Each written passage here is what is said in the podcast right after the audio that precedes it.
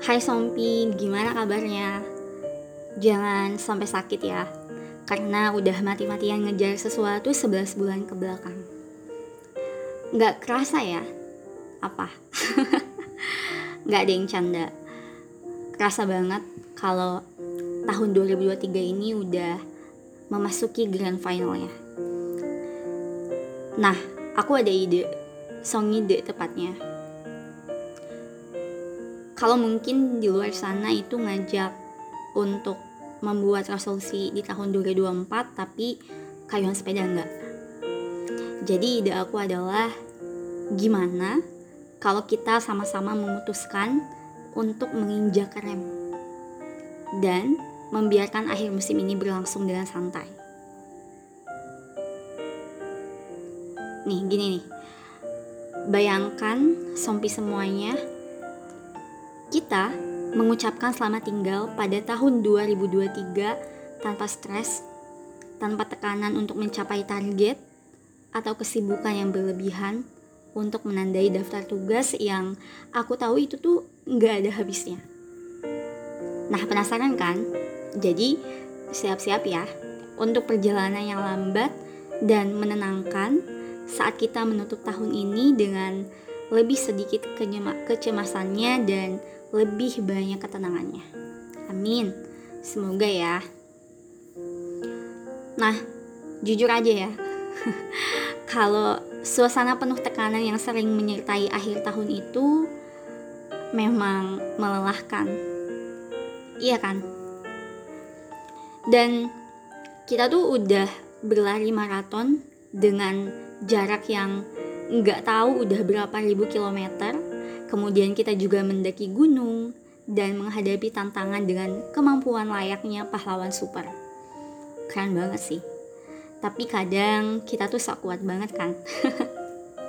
Tapi ya nggak apa-apa. Biarpun kita sedikit terpaksa, langkah itu tetap bersuara dan semoga membuahkan hasil pastinya. Amin.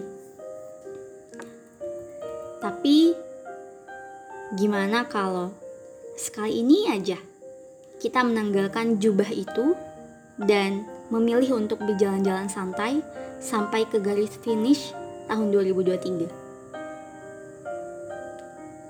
Nah, inilah saatnya untuk melepaskan katup tekanan, kemudian menarik nafas dalam-dalam, dan menikmati saat-saat terakhir di tahun 2023. Jadi, untuk menutup tahun ini, nggak haruslah kita lari maraton atau lari cepat tapi kacau. Sebaliknya, mari kita perlakukan ini seperti kita itu kayak lagi dansa yang memiliki ritme lambat, yaitu setiap langkah yang disengaja, setiap gerakan yang selaras mengikuti ritme kehidupan kita. Kita tidak perlu memaksakan diri untuk menyelesaikannya dengan kuat. Kita hanya perlu merangkul keindahan momen saat ini. Menyadari bahwa setiap tarikan nafas itu menawarkan kesempatan untuk beristirahat dan mengatur ulang. Jadi, inilah rencana permainan untuk akhir tahun yang lebih tenang dan tentunya lebih sedikit rasa stresnya. Yang pertama, mari kita menjadi ahli dalam seni mendengarkan tubuh kita.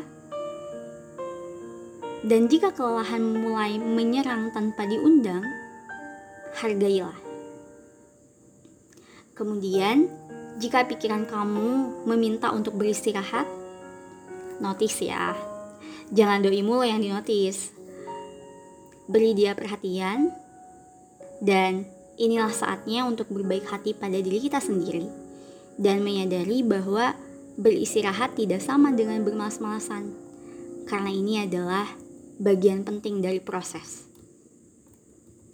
Ibaratnya nih, kita itu lagi dalam mode hemat. Menghemat energi menjadi kekuatan super kita di akhir musim yang lambat ini. Dan nggak perlu lah ya kita membakar energi di tengah malam atau memaksakan diri kita sendiri. Kecuali nih, kecuali buat teman-teman yang muslim, kalau kamu meniatkan untuk bangun tengah malam untuk melaksanakan sholat tahajud. Dan semoga kita itu punya niat dan semangat untuk menjaga sholat tahajud ya. Amin.